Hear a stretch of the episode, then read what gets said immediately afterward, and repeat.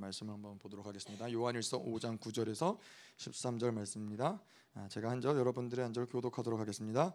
만일 우리가 사람들의 증언을 받을진대 하나님의 증거는 더욱 크도다 하나님의 증거는 이것이니 그의 아들에 대하여 증언하신 것이니라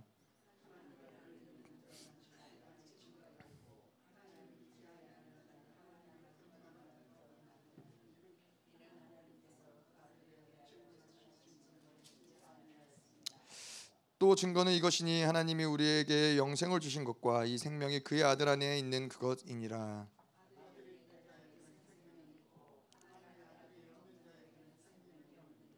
같이 읽겠습니다. 내가 하나님의 아들의 이름을 믿는 너희에게 이것을 쓰는 것은 너희로 하여금 너희에게 영생이 있음을 알게 하려 함이라. 아멘. 네. 네, 좋습니다. 저희가 지난주부터 이제 증거들 네 가지의 증거들을 쭉 보고 있죠. 예, 예수가 그리스도시라는 증거. 네, 그래서 지난주부터 보고 있지만 특별히 예, 오늘 말씀해 보면은 이 하나님의 그 생명에 대해서 영생에 대해서 뭐 많은 숫자가 어, 본문 가운데도 말하고 있어요. 그래서 오늘 좀 집중적으로 뭐 여러 가지 또 다른 부분들이 있지만은 특별히 영생에 대해서 영생이란 무엇이냐라는 것들에 대해서 좀 어, 풀어지고 또 하나님이 정말로 이 영생이 영원한 생명이 우리 안에서 운행될 수 있도록 저희가 또 이 생명 사역 아니겠습니까? 이 영생이라는 것 자체가 이 조의 하나님의 생명 이것을 우리가 이 이름을 내걸고 하는 사역인데 오늘 또 이 영생이 하나님이 오늘 영원한 생명이 우리 안에서 계속 운행될 수 있도록 하나님이 예배 가운데 부어 주실 것을 믿습니다. 아멘. 저희가 지난주 여러분 기억나시죠? 그 첫 번째 증거 어, 뭐 여러 가지 증거들을 얘기한 것 같지만 결국에는 그 성령의 증거하심이죠. 예, 우리 안에 말씀을 두시고 예, 우리 안에 보혈을 두시고 예, 우리 안에 그 성령을 두셔서 성령이 계속 이것들을 증언하는 거예요. 우리 안에 말씀이 있다라는 것, 우리 안에 보혈이 있다라는 것, 그것은 우리를 계속 그 보혈과 말씀이 우리를 의롭다고 하시고 우리를 하나님의 자녀라고 하시고, 근데 이것들이 증거가 되는 예수가 그리스도이심의 증거가 되는 이유는 무엇이냐? 그거는 바로 예수님이 이 땅에 오셔서 우리의 우리의 죄를 어, 담당하시고 십자가에서 죽으시고 하나님이 우리의 그 하늘 성소에 그 피를 뿌리시고 이 모든 것들을 그가 행하셨기 때문에 우리에게 나타난 결과가 예, 물피 성령이 우리 안에 계시고 예, 그리고 또한 이것들이 우리로 하여금 음, 더 하나님을 온전하게 닮아가는 이런 역사들을 만들기 때문에 이러한 것들을 볼 때에 아 예수가 그리스도가 맞으시구나 이런 것들을 우리가 확증할 수 있는 것이죠. 이것이 예수의 어떤 객관적인 증거도 되지만 우리에게 이것이 증거가 되는 이유는 무엇이냐? 왜 우리로 하여금 이런 증거를 갖게 하시느냐? 그거는 우리로 하여금 하나님의 신, 예수 그리스도의 신부로서 예, 그분의 오실 날을 기다리고 또 그분을 계속 교제할 수 있는 예, 이러한 것들을 위해서 그 우리 안에 물피 성령을 두시고 예수 안에 예수도 마찬가지로 그분이 그분이 어, 말씀이셨고 그분이 성령을 철저히 의지하셨고 예, 그분의 피가 계속 이 영원한 생명이 그분 안에 운행되시는 것처럼 우리도 그분을 닮은 존재로서 계속 이렇게 어, 물피 성령을 통해서 하나님 예수를 닮아가게 하시고 예수와 교제하게 하신다는 것이죠. 음. 자 그래서 뭐 이번 한 주 동안 여러분 쭉 살아오시면서 예, 그런 아침에 일어나서 기도하실 때도 계속 물피 성령을 어, 구하셨어요. 이게 아, 이 증언하심 그분의 증언하심을 들으셨어요? 물피 성령이 하는 이야기를 예. 오늘도 뭐 그런 얘기들이 나오지만은 우리는 그냥 뭐 하나님이 우리에게 옳은 길을 가르쳐 주시고 맞는 얘기를 해 주시고 뭐 이렇게 해라 저렇게 해라 존재인지가 확증되는 거예요. 이스라엘은 하나님이 부르신 존재라는 것들이 그분의 음성을 들으면서 계속 확증하고 있는 거예요. 우리가 물, 피, 성령이 우리에게 계속 너는 의롭다, 너는 나의 자녀다라는 것들을 계속 들으면서 무엇이 확증되느냐? 아 나는 하나님과 뗄래야 뗄 수 없는 존재구나. 하나님의 자녀구나. 이것들을 계속 확증하는 거예요. 예. 근데 뭐 우리가 알다시피 존, 존재가 확증될 때 우리의 삶의 모습들은 완전히 달라지는 거예요. 이, 이 존재가 내가 하나님의 자녀라는 존재가 확증될 때 내가 말하는 권세가 틀려지고 내가 삶에서 이런 행동들이 거룩해지고 죄에 대한 어떠한 이런 경각심이 생겨나고 이러한 모든 것들이 다 그분의 존재의 힘을 받아들일 때 그분의 존재를 믿을 때 그것을 뭐 내가 믿으려고 해서 믿는 게 아니라 그분의 음성을 듣는 거예요. 계속 하나님이 너는 나의 자녀다. 너는 나의 자녀다. 예, 성령께서도 계속 너는 의롭다. 예, 이러한 너는 그리스도의 신부다 이런 음성들을 계속 들을 때 예, 우리의 존재됨이 결코 흔들리지 않는 것이죠. 자, 그래서 이 증거하는 예수 그리스도를 증거하는 네 가지의 것들이 있다고 그랬는데 오늘 그 나머지의 세 가지의 것들을 좀 볼게요. 그 세 가지 것이 무엇이냐면은 첫 번째로 이 오늘 그 구절에 나온 사람의 증거죠. 예, 하나님의 증거, 뭐 사람의 증거 이것들이 같이 이제 사람들이 증거한 것들이 결국은 하나님의 증거하심을 사람들이 증언하는 것이죠. 근데 이 사람들의 증거가 그한 하나인 것이고 또두 어, 번 세 번째죠. 예, 두, 첫 번째가 성령의 증거고 두 번째가 하나님의 증거 그리고 세 번째가 자기의 증거. 예, 자기 안에서 그 하나님의 증거하심을 어, 증거하심이 있는 것이고 그리고 마지막으로는 영생의 증거 이렇게 해서 네 가지의 증거가 있다는 거예요. 예, 그 중에서 오늘 세 가지를 좀 볼 텐데요. 자, 그래서 오늘 구절에 보면 만일 우리가 사람들의 증언을 받을진데 음, 자 여기서 사람들의 증언, 사람들의 증언은 누구를 말하는 것이냐?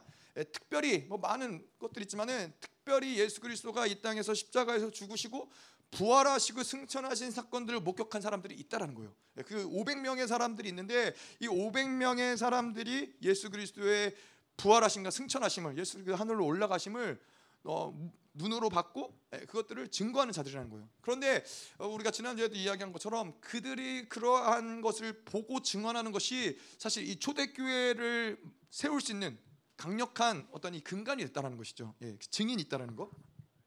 그들은 예수님을 직접 봤기 때문에. 예. 어, 그런데 이 이러한 증거가 강력할 수 있는 사람들의 이러한 증언이 강력할 수 있는 이유, 뭐 그들이 직접 예수님을 본 것도 있지만은 오늘 말씀 보면은 하나님의 증거는 더욱 크도다. 하나님의 증거는 이것이니 그의 아들에 대하여 증언하신 것이니라. 사람들의 이러한 증거가 큰 것은 무엇이냐? 이것이 강력했던 이유는 무엇이냐면은 이것은 하나님이 보여주신 것들, 하나님의 증언하신 것들을 사람들이 증거하기 때문이라는 거예요.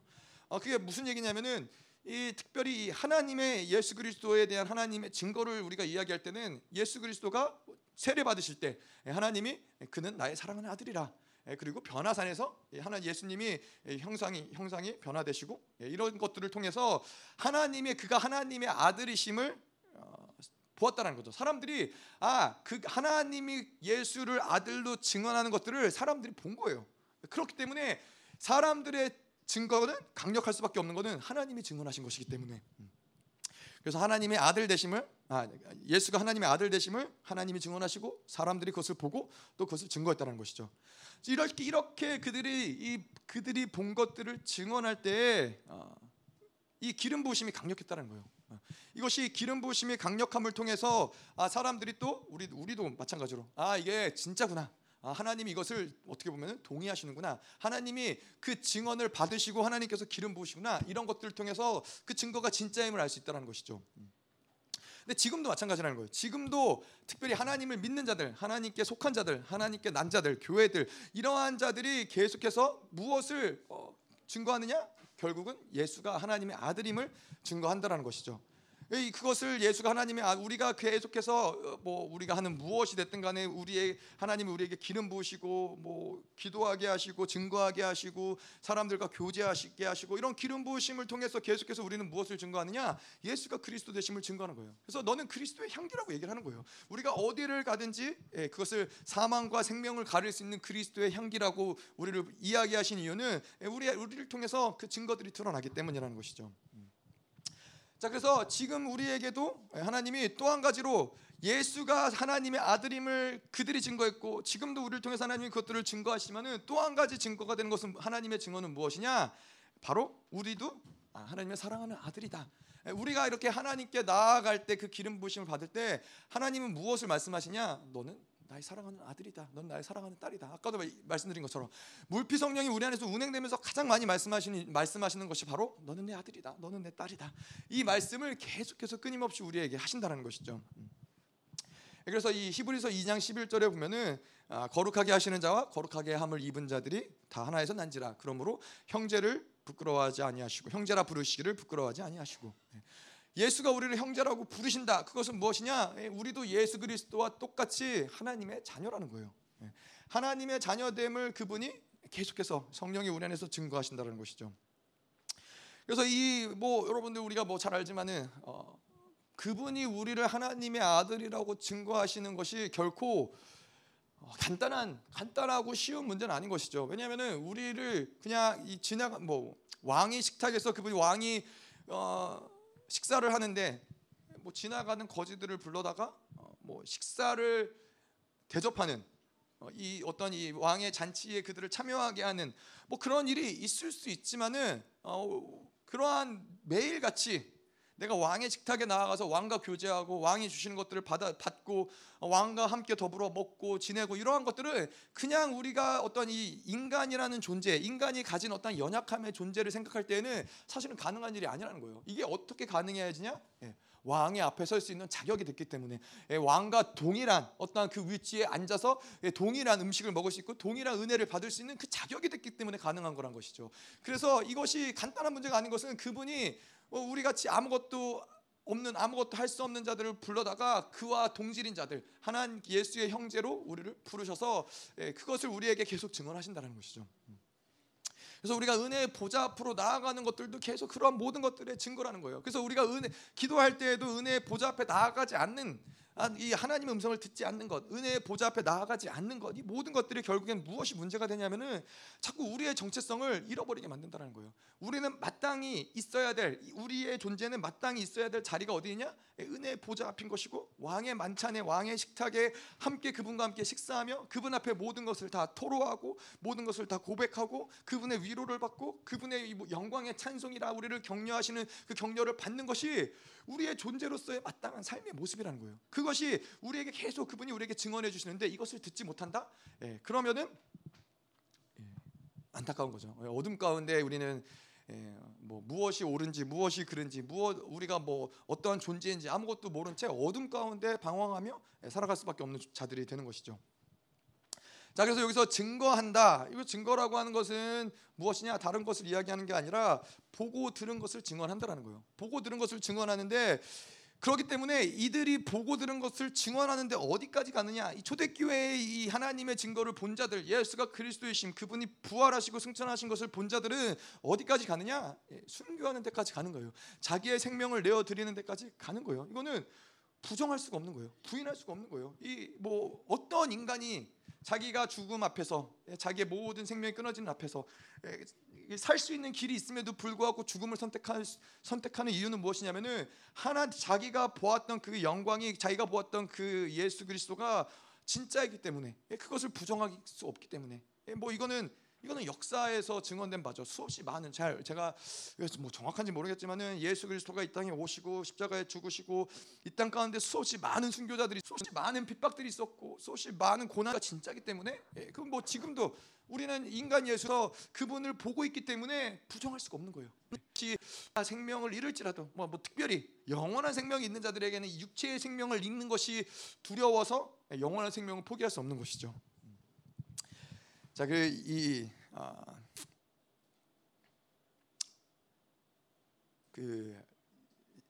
그책 중에서 예수는 역사다라는 책이 있어요. 예, 그뭐 영화로도 나오고 책으로도 나왔는데 실제로 있었던 이야기인데 이 미국에서 이 어떤 이 신문 기자 뭐 잘 나가는 신문 기자가 있었는데 어쩌다가 이제 이 부인이 하나님을 믿게 된 거예요.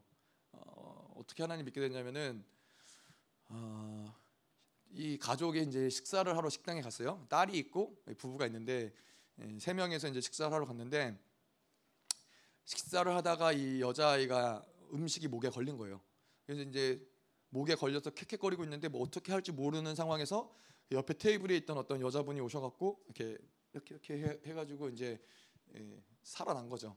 살아났는데 어, 이 여자가 너무 너무 감사하다고 자기 딸을 살려줘서 너무 너무 감사하다고 어, 그래서 어, 이 그분이 그 살려준 분이 살려준 여자분이 내가 오늘 우리가 오늘 다른 식당에 가려다가 이곳에 오게 됐는데 어, 그 하나님이 살려주신 것 같다 이런 얘기했더니 아, 그런 우연도 이런 우연이 없다고 그랬더니 어, 그 여자분이 하나님이 하시는 일에는 결코 우연 우연이라는 것은 없다고 이런 얘기를 하고 이제 이들이 헤어진 거죠.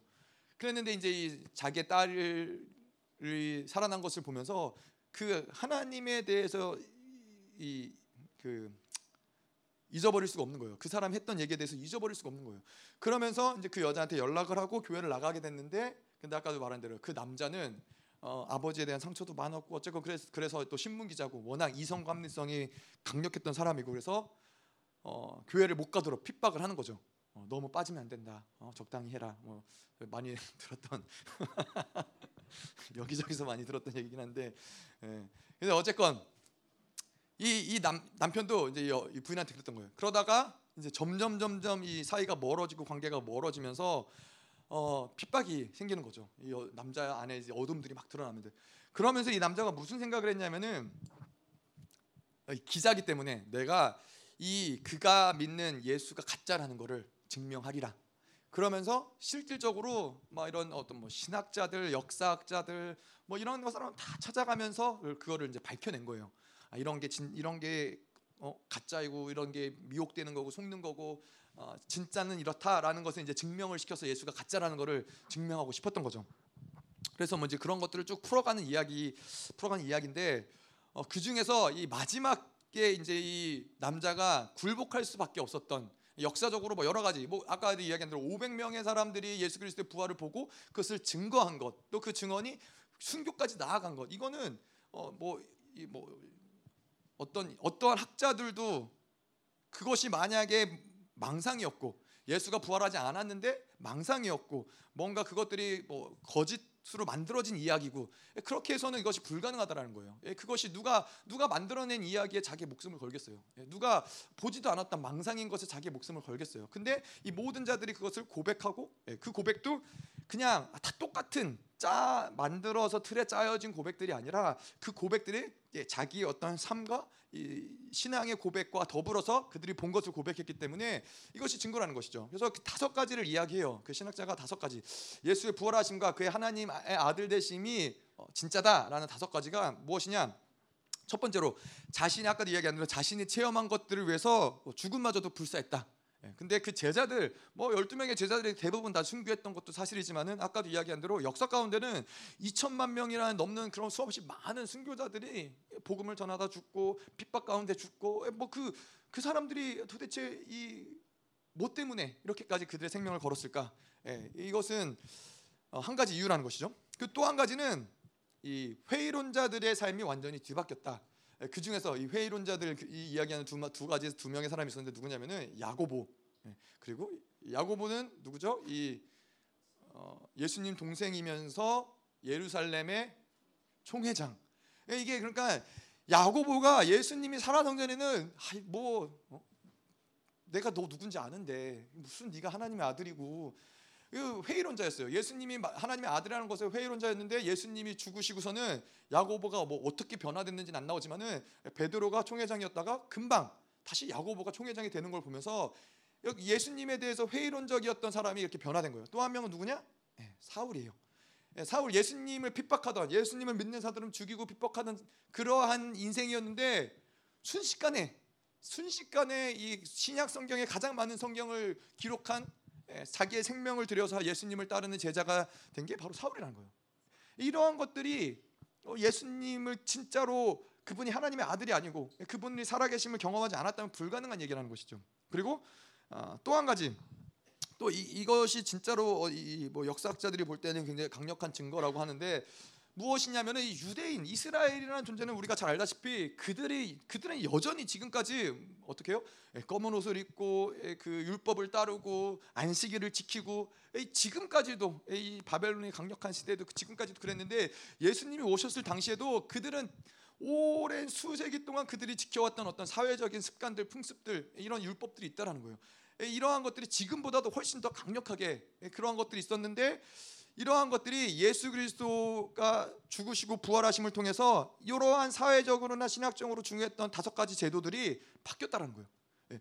이거 인간적으로 뭐 그들이 드렸던 어떤 뭐 동물 제사, 뭐 이런 제사를 드리는 것, 예, 모세 율법, 토요일 날을 안식일로 지키는 것, 그리고 예, 하나님만이 여호와만이 유일신이라는 것, 그리고 또 이 정치적 메시아를 기다리고 있었던 아, 이러한 사상들은 그 시대의 이스라엘 사람에게는 생명과 같은 거였어요. 그 시대 이스라엘 사람들에게는 포기할 수 없는 그 그들의 존재였고 정체성이었는데 예수 그리스도가 죽으시고 부활하시면서 교회가 등장하면서 이들이 이런 것들을 어, 순식간에 바꿨다는 거예요.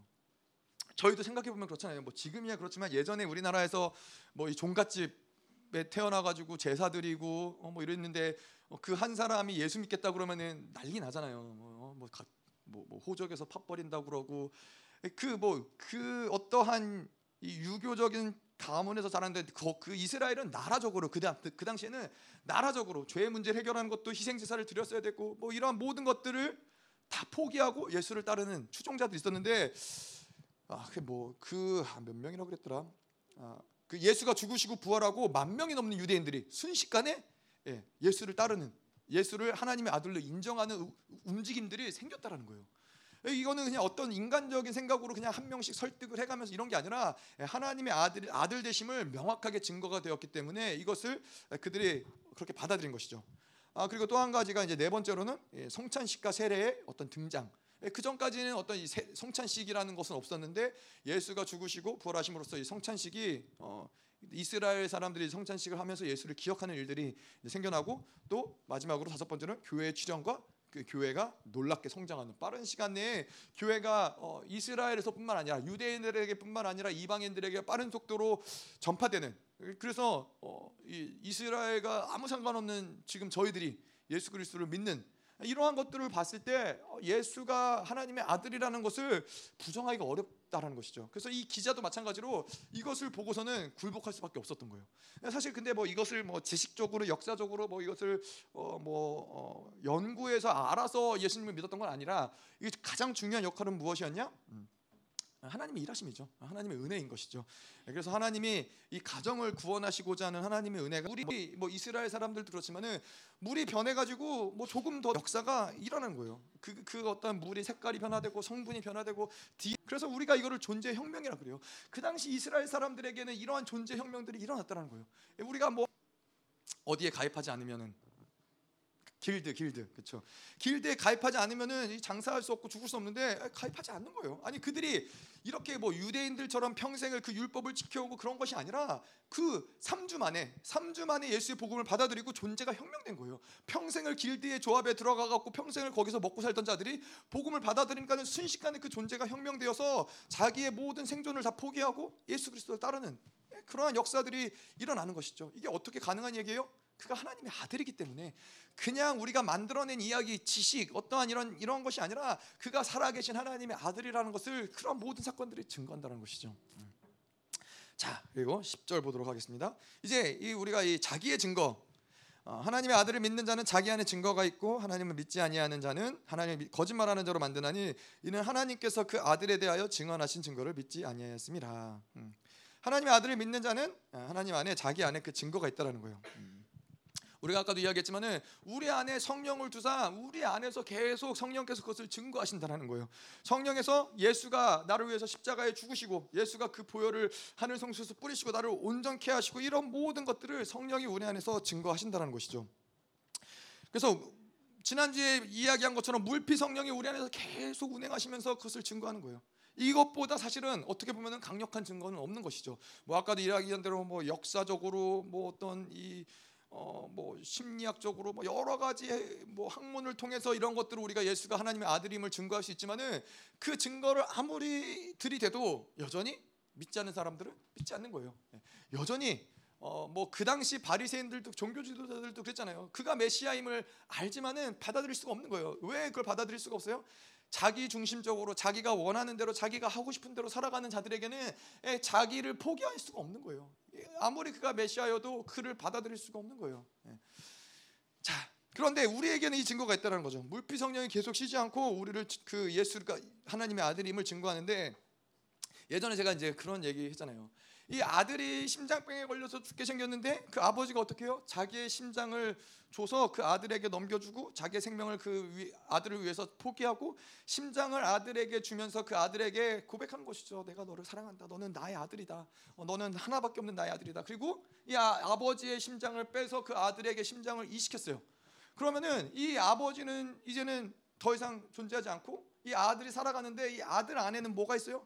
아버지의 심장이 있단 말이에요. 이 아버지의 피가 이 심장을 통해서 계속해서 이 자녀 안에서 이 아들 안에 계속 흘러가고 있다라는 거예요. 심장이 계속해서 이 뭐라 그러죠? 어, 심장이 두근두근, 심장이 쿵쾅쿵쾅 뛸 때마다 예, 아버지가 생각이 안 날래 안 날 수가 없는 거예요. 근데 예수 그리스도가 그분의 생명을 우리 안에 두셨고 그분의 보혈을 우리 안에 두셨기 때문에 예, 그분의 단지 그것은 그 보혈이 운행된다가 아니라 이 아들은 그 아버지의 고백을 잊을 수가 없는 거예요. 너는 내 아들이다. 너는 나의 자녀다. 내가 너를 사랑한다. 이게 그 보혈과 그 생명과 그 심장이 운행됨과 함께 계속해서 우리 안에서 운행된다라는 거예요. 그것이 바로 우리 안에 가지고 있는 그 증거라는 것이죠. 그래서 이것보다 더 강력한 증거가 어디 있겠어요? 로마서 8장 16절에도 내가 하나님의 자녀라는 것을 누가 증언해요? 성령이 성령이 그것을 증언한다는 거예요. 성령이 어, 너는 하나님의 자녀다. 예. 우리는 그 물과 피, 말씀과 보혈뿐만 아니라 성령이 우리 안에서 운행하시면서 끊임없이 우리가 하나님의 자녀라는 것을 증거한다는 것이죠. 음. 자, 이 하나님의 자녀라는 것을 증언하는 것이 중요한 이유는 무엇이냐면은 이거는 주님이 우리를 사랑한다라는 증거라는 거예요. 그것은 내가 누구라는 것을 증언하기 때문에 중요하다라는 거예요. 내가 하나님의 자녀다. 아, 이거는 그냥 아, 뭐 하나님의 자녀다라는 것이지만은 아까도 이야기한 대로 그가 우리를 하나님의 자녀로 만들기 위해서 행하신 일이 무엇이냐? 예, 그 자녀라는 그 단어 하나에는 우리가 하나님의 아들, 딸이라는 그, 그 단어 하나에는 그분이 우리를 얼마나 사랑하셨는지, 우리를 어떻게 사랑하셨는지, 그 사랑하시고 우리를 자녀를 만들기 위해서 그가 무엇을 포기하셨는지, 그가 우리를 포기하시고 그가 우리를 어떻게 인도하시는지 이 모든 것들이 자녀라는 이름에 담겨 있다는 거예요. 그래서 우리가 이 자녀라는 것을 받아들인다라는 것은 하나님의 사랑을 받아들인다라는 것이고 우리가 누구인지를 받아들인다라는 거예요. 그렇기 때문에 예, 우리가 그 하나님의 자녀됨을 계속 받아들여야 돼요. 아, 나는 하나님의 자녀구나. 아, 이 여러분 힘들고 어려울 때도 계속해서 그 하나님의 자녀됨을 놓치면 안 돼요. 나는 하나님의 자녀지. 내가 어떻게 하나님의 자녀가 되었는데, 하나님의 나를 어떻게 자녀로 만드셨는데, 오늘도 그 성령이 나에게 하나님의 자녀라고 증언하시는데, 이거를 계속 붙잡고 살아가는 거예요. 음. 자, 그래서 하나님의 자녀다라고 그분의 자녀로 부르셨다. 구약적인 표현으로 말하자면은 그 헤세드예요. 헤세드는 무엇이냐? 언약적 사랑인 것이죠. 예. 언약적 사랑을 우리가 뭐 여러 가지로 이야기하시지만 중요한 것은 하나님의 사랑은 결코 포기함이 없다라는 거예요. 우리가 하나님을 포기할지라도 그분은 예, 포기하지 않는 사랑. 그것이 바로 언약적 사랑인 거예요. 하나님의 사랑은 결코 취소하지 않는다. 내가 오늘 너 사랑하기로 결정했어. 그러면은 하나님은 끝까지 사랑한다라는 거예요. 예, 끝까지 기다린다는 것이고 끝까지 사랑해서 그것을 얻어낸다는 것이고 끝까지 그것을 책임진다는 것이죠.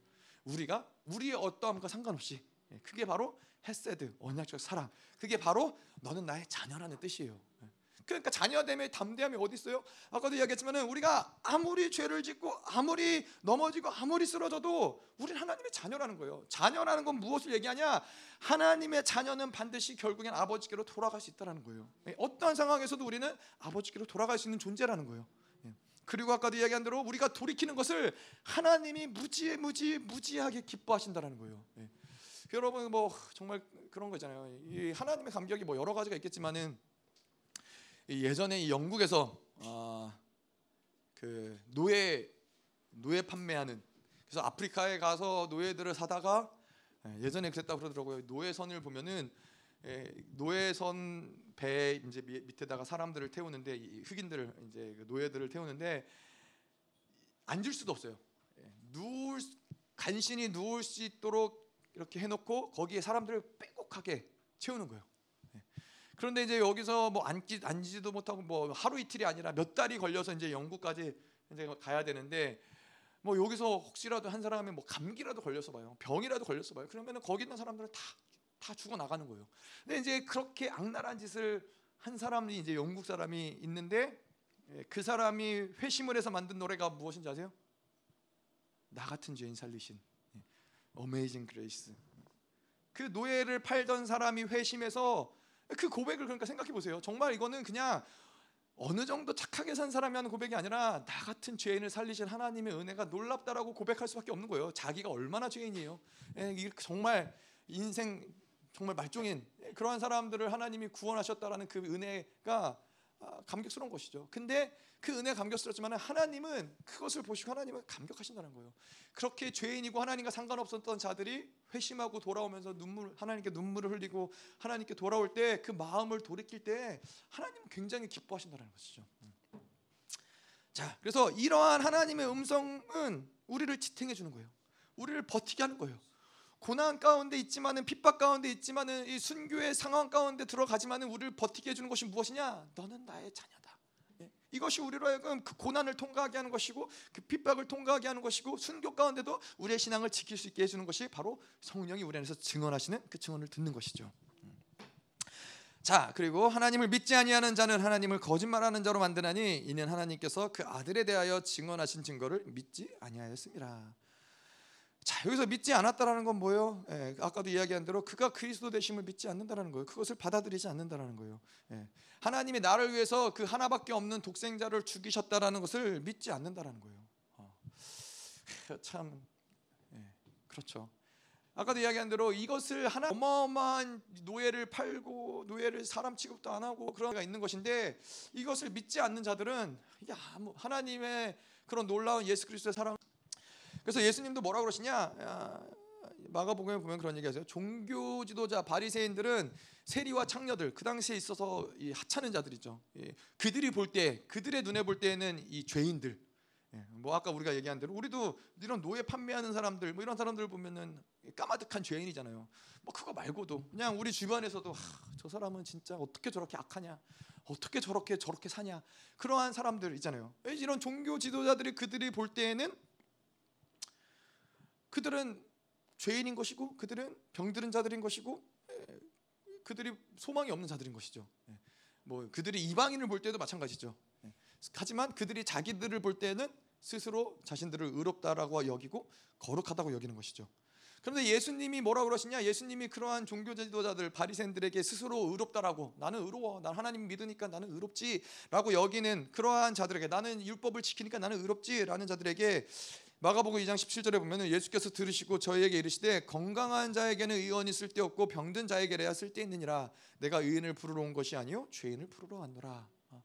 이 중요한 건 뭐예요? 뭐 그래서 뭐 예수님은 죄인들을 사랑하시고 세리들을 사랑하시고 뭐 창녀들을 사랑하시냐? 아, 예수님은 그러한 자들을 극률히 여기시면은 우리 하나님에게 중요한 것은 무엇이냐면은 자신들의 죄인됨 악함을 인정하는 자들 그래서 하나님의 도움이 필요한 자들, 하나님 내가 당신이 필요합니다. 어.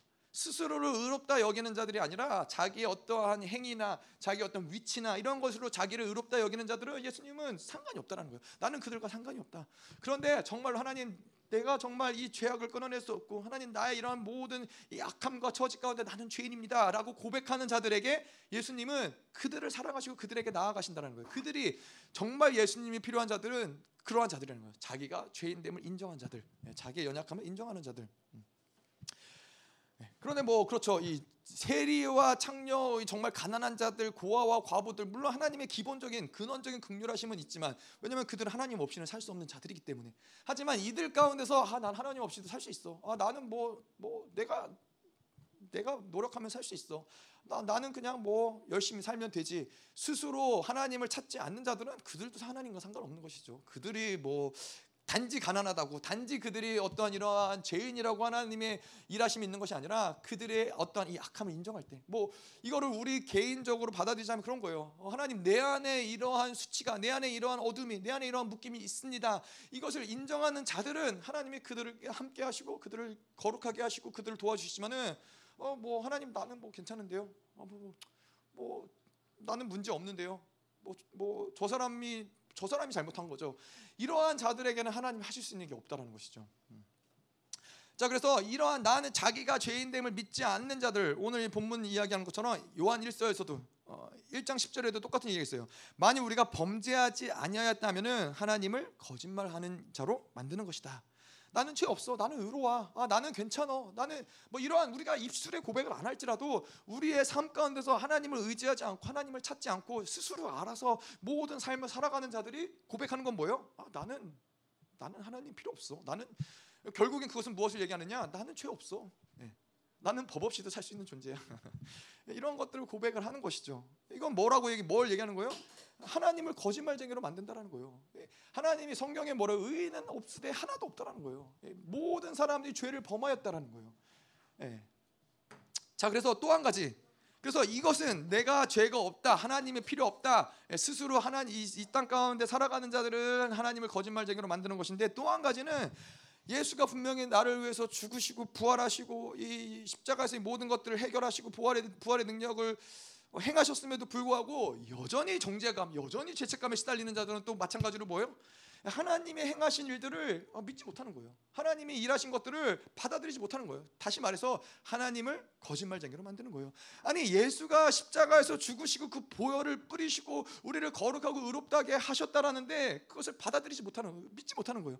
그래서 늘 정죄감, 죄책감 이런 것들에 시달리는 것은 그냥 뭐 뭐 내가 죄를 졌으니까 당연하지라는 것이 아니라 그거는 강력한 불신앙이라는 거예요. 무엇을 불신하는 거예요? 하나님의 사랑을 불신하는 것이고 하나님이 예수가 십자가에서 죽으신 것을 불신하는 것이고 예, 하나님의 우리를 향한 그분의 의, 지하심을 예, 불신하는 것이고 예, 강력한 불신앙이라는 것이죠. 음. 하나님이 가장 소중한 것을 진리기셔 가지고 우리에게 모든 것을 주시고 우리를 살리셨는데 그것을 부인하는 거예요. 그래서 불신앙이라는 것은 결코 결코 작은 일은 아니라는 거예요. 예를 들어서 예를 들자면 이제 그런 게 있죠. 어, 제가 저희 사모를 사랑해서 결혼하자. 이제 청혼을 했다 쳐요. 예, 뭐 이미 결혼했지만 그래서 이제 뭐 가상으로 결혼하자 그랬는데 저희 사모가 어, 안 된다. 왜 안 되냐? 그랬더니 아, 나는 아버지도 내가 책임져야 되고 심청이처럼 아버지도 책임져야 되고 엄마도 책임져야 되고 어, 뭐, 뭐 오빠도 책임져야 되고 아, 내가 책임져야 될 것들이 너무 많아서 나는 결혼할 수 없습니다. 라고 하는 거예요. 예, 그러면 뭐라 그래요? 걱정하지 마라. 내가 내가 장모님도 내가 책임지고 장인어른도 책임지고 너의 가족들 내가 다 책임질 테니까는 네, 결혼하자. 음. 그러면은 어떻게 해요? 그러면은 결혼할 만한 거죠. 예, 결혼할 만한데 그렇게 모든 우리가 결혼할 수 없는 조건들을 완벽히 다 해결했어요. 예수님이 우리가 그분의 사랑을 받아들일 수 없는 어떤 조건들을 다 해결하셔. 어떻게까지 패가망신을 당하시고 진리기시고 십자가에서 죽으시고 이 모든 것들을 다 해결했어요. 죄 때문에 나아갈 수가 없어요. 나의 어떤 신분 때문에 나아갈 수가 없어요. 나의 어떤 질병 때문에 나아갈 수가 없어요. 나의 어떤 가문의 묶임 때문에 나아갈 수가 없어요. 이 모든 것을 예수님이 다다 책임지시고 다 해결하셨다는 거예요. 그런데 불신앙이라는 건 뭐냐면은 예수가 이런 모든 것들을 다 진리기심을 당하시고 십자가에서 피를 흘리시고 죽으셨는데 어, 이제 이런 이, 이, 이 신부될 사람이 그런 거예요. 아 근데 나 아직도 잘 모르겠어요. 내가 정말 잘 사랑하는지 내가 정말 그렇게 사랑하는지도 모르겠고 또 이 모든 것들을 결국에는 다 내가 책임져야 되는 게 아닐까. 내가 결국에는 이런 모든 것들을 내가 다 감당해야 되는 게 아닐까. 난 잘 모르겠다고. 예, 그러면은 예, 신랑 되는 사람 입장에서는 어때요? 예, 이미 다 죽었는데 이미 다 십자가에서 진리김을 당했는데 이딴 소리를 하고 있으면은 환장하는 것이죠. 환장하는 거예요. 근데 불신앙이 그렇다라는 거예요. 그가 행하신 것들을 부정하는 것이지만 무엇보다 그분의 사랑을 부정하는 거예요. 다 그분이 십자가에서 진리기심을 당하시고 다 해결했어요. 죄의 문제, 악의 문제, 상처의 문제, 묶임의 문제 다 해결하시고 그냥 너는 나를 믿으면 되고 나를 사랑하면 나의 사랑을 받아들이면 된다는데 아 그래도 먹고 살아야죠. 그래도 나에게 이런 문제가 있어요. 예? 이러한 모든 것들이 뭐예요? 불신앙이라는 거예요. 불신앙.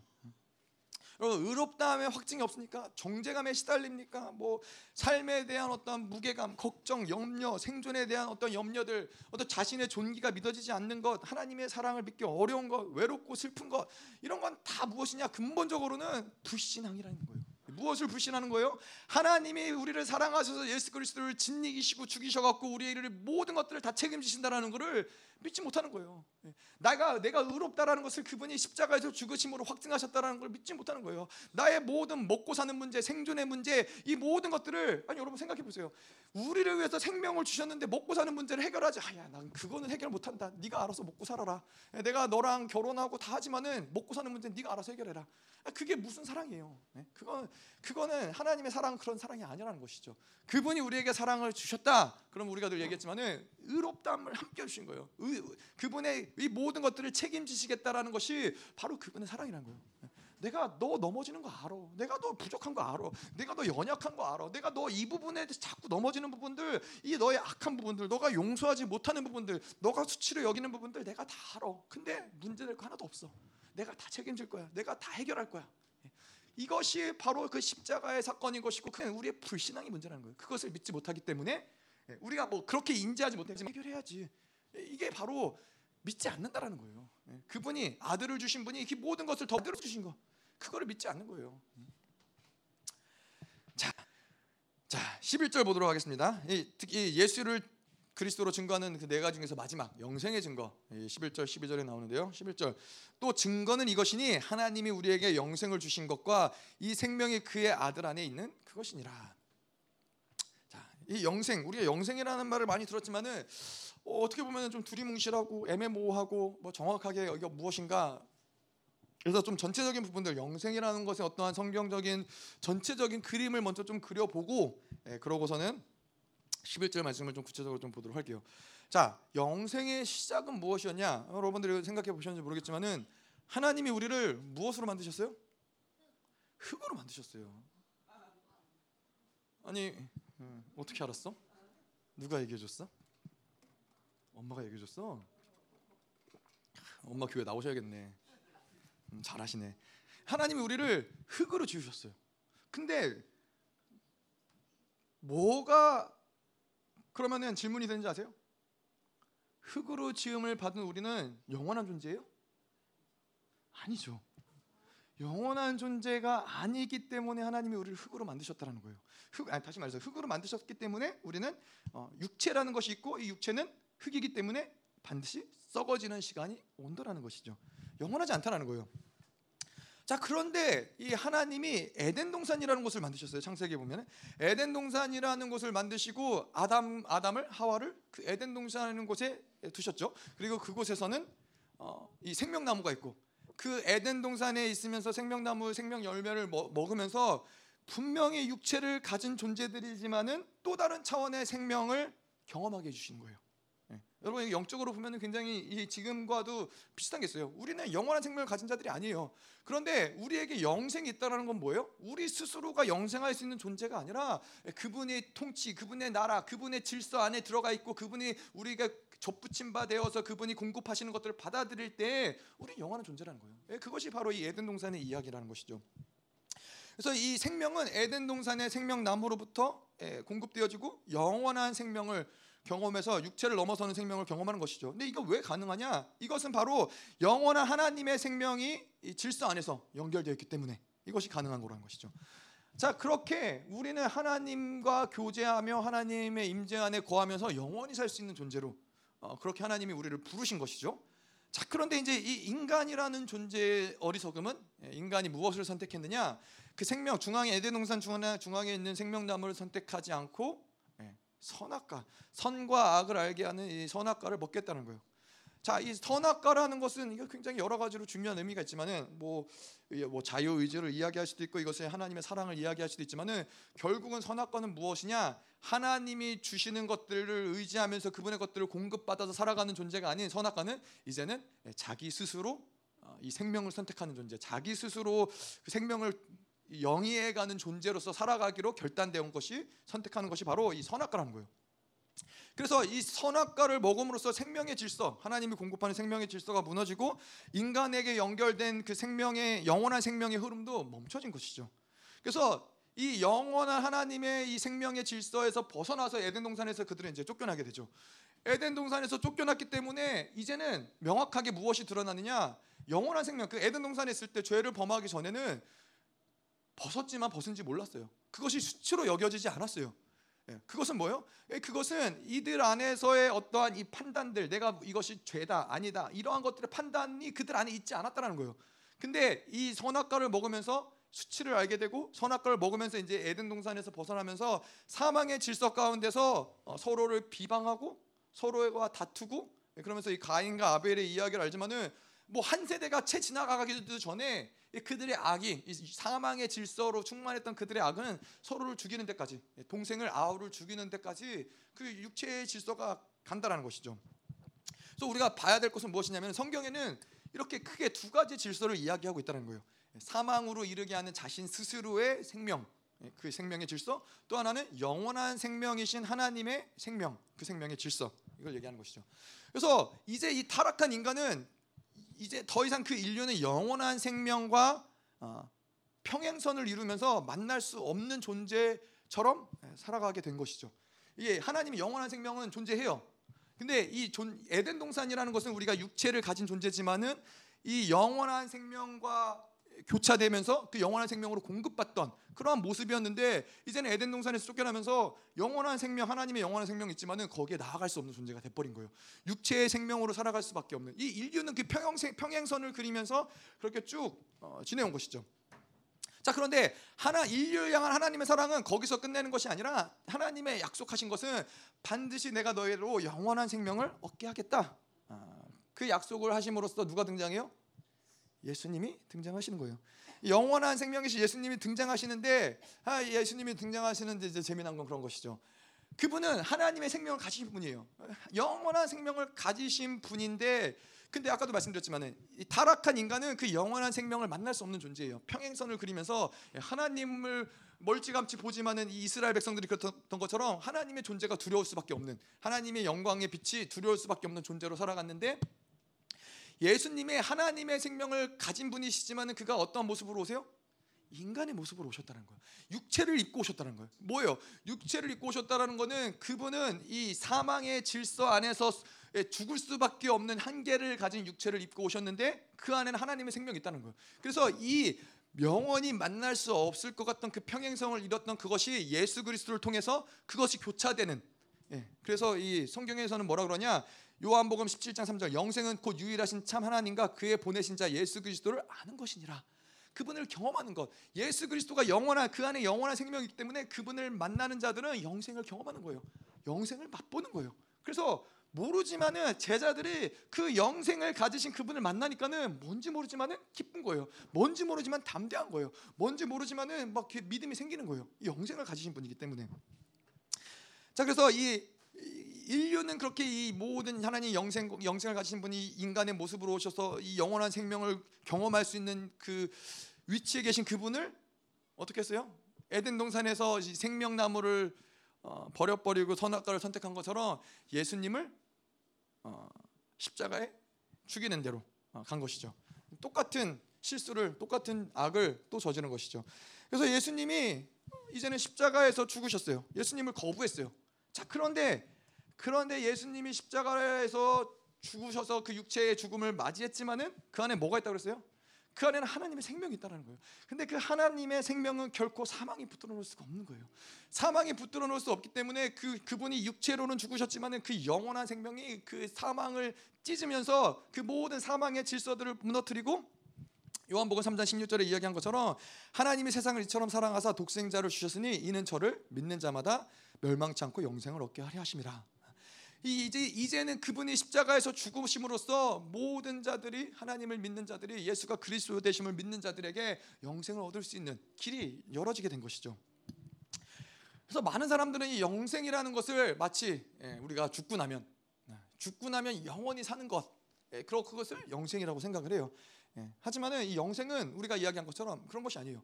예수님이 이땅 가운데 계실 때는 예수님 그 영원한 생명을 가지신 그분을 경험하는 것, 그분을 아는 것이 바로 영생이라고 했는데 예수님이 죽으심을 통해서 이제는 예수님을 그리스도라고 고백하는 자들, 그것을 영접하는 자들에게는 영생이 시작이 되는 거예요. 영생이라는 건 뭐예요? 아까도 이야기했잖아요. 그렇다면은 지옥에서 영원토록 사는 것도 하나님의 영원한 생명을 받아들였기 때문에 마치 아담이 에덴 동산에서 하나님과 교류 그러한 모습인 것처럼 영생을 받아들인 자들은 이제 하나님께 나아갈 수 있고 하나님과 교제할 수 있고 하나님의 어떠한 것들을 받아들일 수 있는 문들이 열렸다는 것이죠. 자 그래서 어, 뭐 우리 같은 경우는 이제는 우리의 이 땅에 살면서 그 우리의 모델은 바로 예수 그리스도가 우리의 모델인 것이죠. 마치 예수 그리스도가 하나님의 생명을 가지셨지만은 육체를 가졌지만은 그 생명이 그 안에서 계속 역사했던 것처럼 예, 우리도 이 똑같이 육체의 질서, 사망의 질서 아래에서 살아가지만은 영원한 생명을 지금 이곳에서 누리는 것이 가능하다는 거예요. 예. 그래서 예수의 생명, 우리가 예수가 이 땅 가운데서 살아가신 그 인생을 볼 때에는 그것을 보는 게 아니에요. 예수님이 얼마나 가난한 자들을 국률이 여기셨고 그들과 함께했고 뭐 아무것도 소유하지 않으셨고 뭐 이러한 것들을 우리가 어떤 이 드러나는 현상들이 아니라 그가 이 땅에 살면서 어떻게 영원한 생명으로 살아가셨는지, 어떻게 하나님의 생명이 그 안에서 운행되어져서 이러한 기적과 이사가 일어나고, 이러 하나님이 원수를 사랑하게 하시고, 끊임없이 용서하게 하시고, 이러한 그 하나님의 지혜가 제한되지 않고, 이 모든 것들이 가능했던 이유는 뭐요? 그 안에 영원한 생명이 운행되었던 하나님과 성령을 의지함으로써 하나님과 연결된 존재로서 그분의 지혜, 그분의 전능하심, 그분의 생명, 이것들이 제한받지 않았던 존재라는 것이죠. 자, 그래서 11절에 보면은 이 또 증거는 이것이니 예수 그리스도의 증거하심이 영생을 주신 것이 왜 예수가 그리스도인 증거인가? 그것이 어떻게 증거 그것을 증언하는가? 뭐 우리가 이런 대략적인 영생이라는 것들을 어떤 성경의 전체적인 부분을 통해서 봤지만은 어, 하나님의 생명을 예수가 가지셨죠. 근데 그 생명을 마치 뭐 저는 모르지만 이제 목사님이 그렇게 얘기하셔서 그런 줄 알아요. 감자를 심을 때는 어떻게요? 감자를 진리겨서 심어요? 쪽에서 목사님 잘못하셨네. 목사님의 표현대로 하자면은 마치 감자를 짓이겨서 그거를 심을 때 거기에서 생명이 나오는 것처럼 목사님 그렇게 얘기하시더라고요. 감자를 심어봤어야 알지. 음, 썩어야지만 음, 하여튼 제가 목사님한테 틀렸다고 감자는 짓이겨서 심는 게뭐 농사를 해보셨어야 아시지. 하여튼 뭐 목사님의 표현대로 하자면 감자를 짓이겨서 심었을 때 거기에서 생명이 생명의 씨가 나오는 것처럼 예수의 생명이 우리 안에서 짓이김을 당하시고 심겨졌을 때 거기에서 우리에게 영생이라는 것이 나온다는 거예요. 근데 이 영생을 증거한다 이것을 영생이라는 것을 다른 표현으로 하자면은 그것은 피를 얘기하는 것이죠. 피에는 생명이 있기 때문에 1차적으로 그분의 보혈이 우리 안에서 운행되는 것을 이야기하는데 이것이 그 피가 영원한 생명을 증거한다.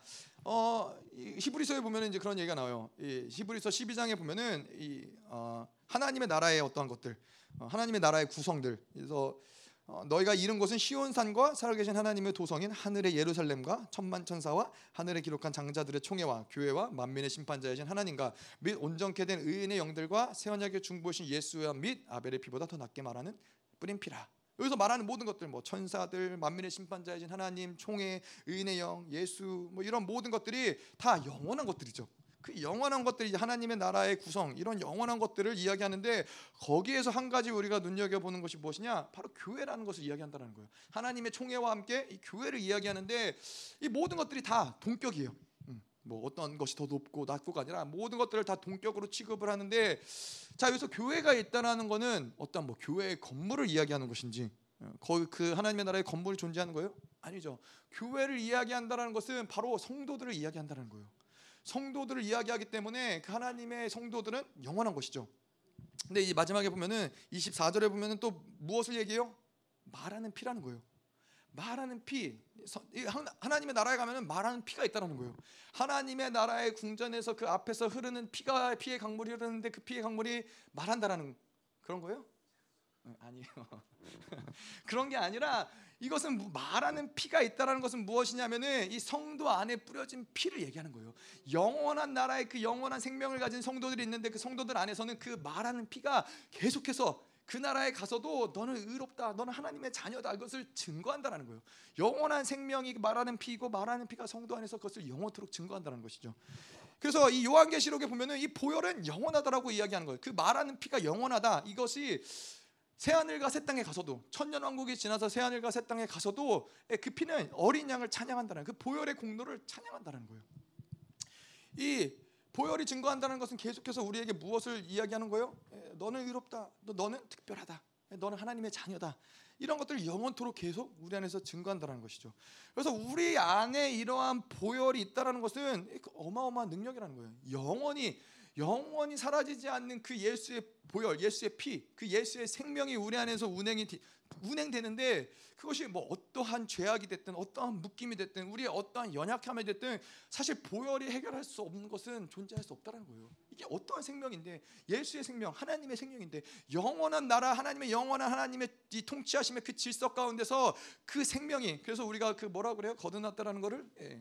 아노센 from above 이 모든 이 우주의 한계에 국한되어 있는 생명이 아니라 우주의 질서를 초월하는 그 생명 그것이 바로 영원한 생명이라는 거예요. 그 생명이 우리 안에 왔기 때문에 그 피가 우리 안에 운행되기 때문에 우리 안에서 어떠한 죄악이 됐든 어떤 문제가 됐든 예, 뭐, 뭐 아브라함이 그 부인을 몇 번을 팔아먹었든 또 뭐 우리 아까도 이야기한 대로 뭐 노예를 몇 명을 팔아다가 노예를 죽이고 난리를 쳤든 간에 그 보혈이 들어올 때 그 모든 죄악들을 온전하게 용서함을 받을 뿐만 아니라 그 죄의 파일들을 삭제하고 그들을 온전케 할 수 있는 것이 그 보혈의 능력이라는 것이죠. 음. 자, 그래서 이 아벨의 말하는 피보다 더 큰 소리로 아, 그 피가 말하고. 그래서 우리는 그 피가 말하는 것을 들어야 돼요. 의도적으로 믿음을 가지고 계속 기도의 자리에 나와서 그걸 듣는 거예요. 내 안에서 말하는 피가 계속해서 말하고 있는 그 피가 우리가 이 절망할 때 좌절할 때 아, 나는 왜 이렇게 안 될까 왜 이거밖에 안 될까 나는 왜 변화되지 않을까 아, 나는 왜 자꾸 이렇게 쓰러질까 이러한 모든 갈등과 절망과 고난과 실패 가운데 있을 때에도 그 피는 여전히 변함없이 말하는 거예요.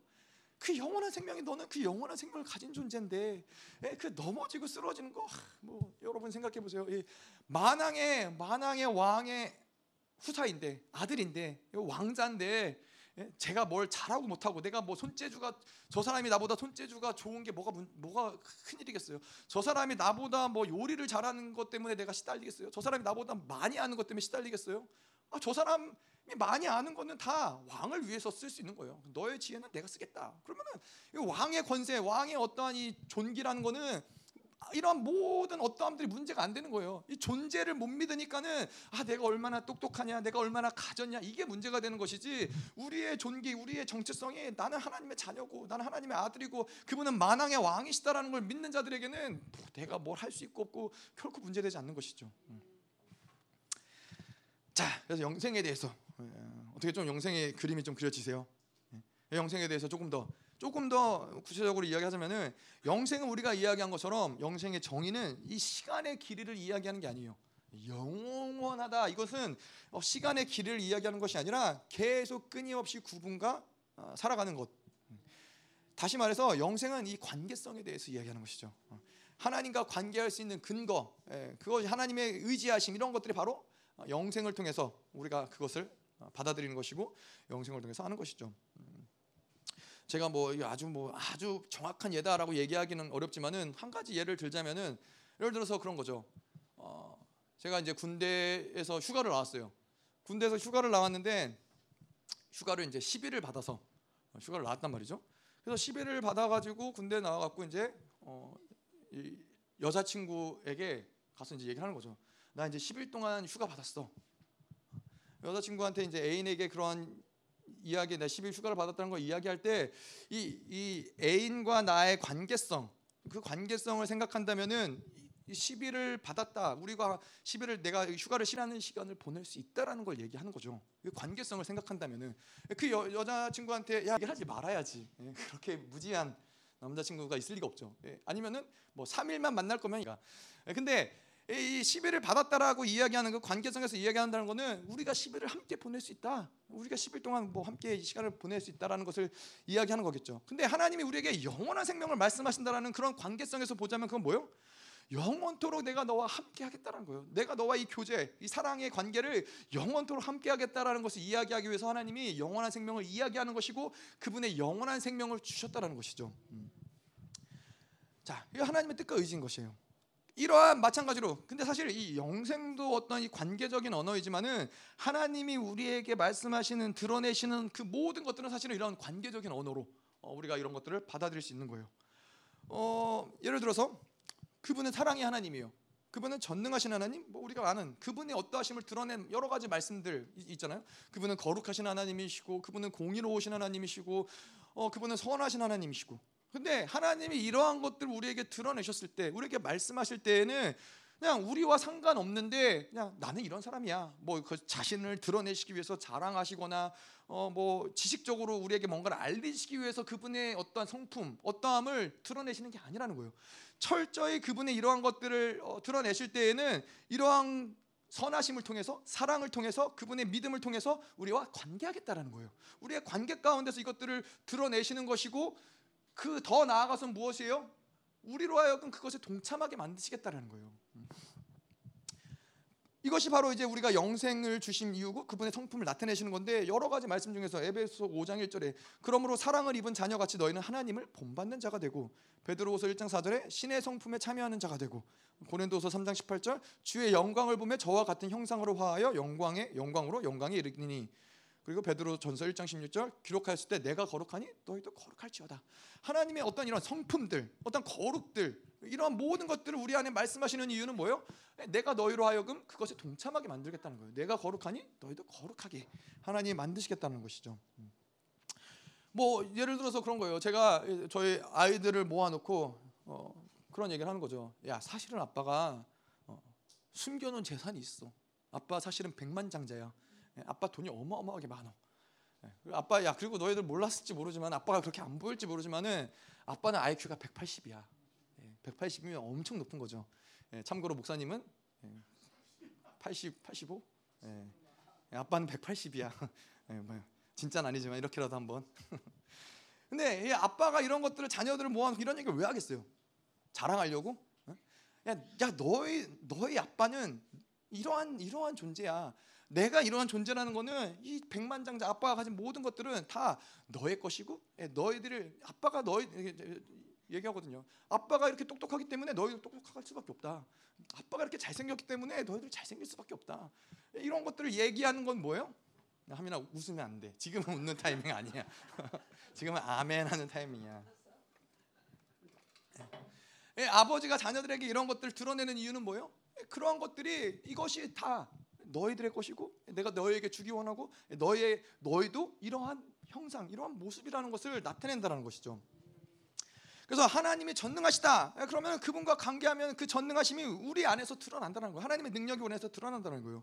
그게 이 모든 하나님이 주어진 우리에게 주어진 어떠한 것이라도 이런 관계적으로 우리 이런 것들을 받아들이고 풀어간다는 것이죠. 우리가 영생으로 그분의 자녀이기에 그분 하나님과 그분의 세계 안에서 그 우리에게는 어떠한 것도 제한받지 않는 거예요. 어떠한 것에도 그분의 능력에 그분의 임재 안에 거할 수 있는 것이고 그것을 경험할 수 있는 것이고 그분의 전능하심, 그분의 사랑, 그분의 능력, 그분의 믿음 이 모든 것들을 다 우리는 예, 우리가 이러한 모든 것들을 누려 살수 있는 그러한 존재라는 거예요. 자, 그래서 우리는 영생이 우리한테 왔기 때문에 사실 영생을 통해서 하나님과 관계할 수 있는 존재들인 것이고 이 하나님과 이 관계할 수 있는 존재이기 때문에 그분의 사랑을 받아들이고 그분을 사랑할 수 있는 존재라는 것이죠.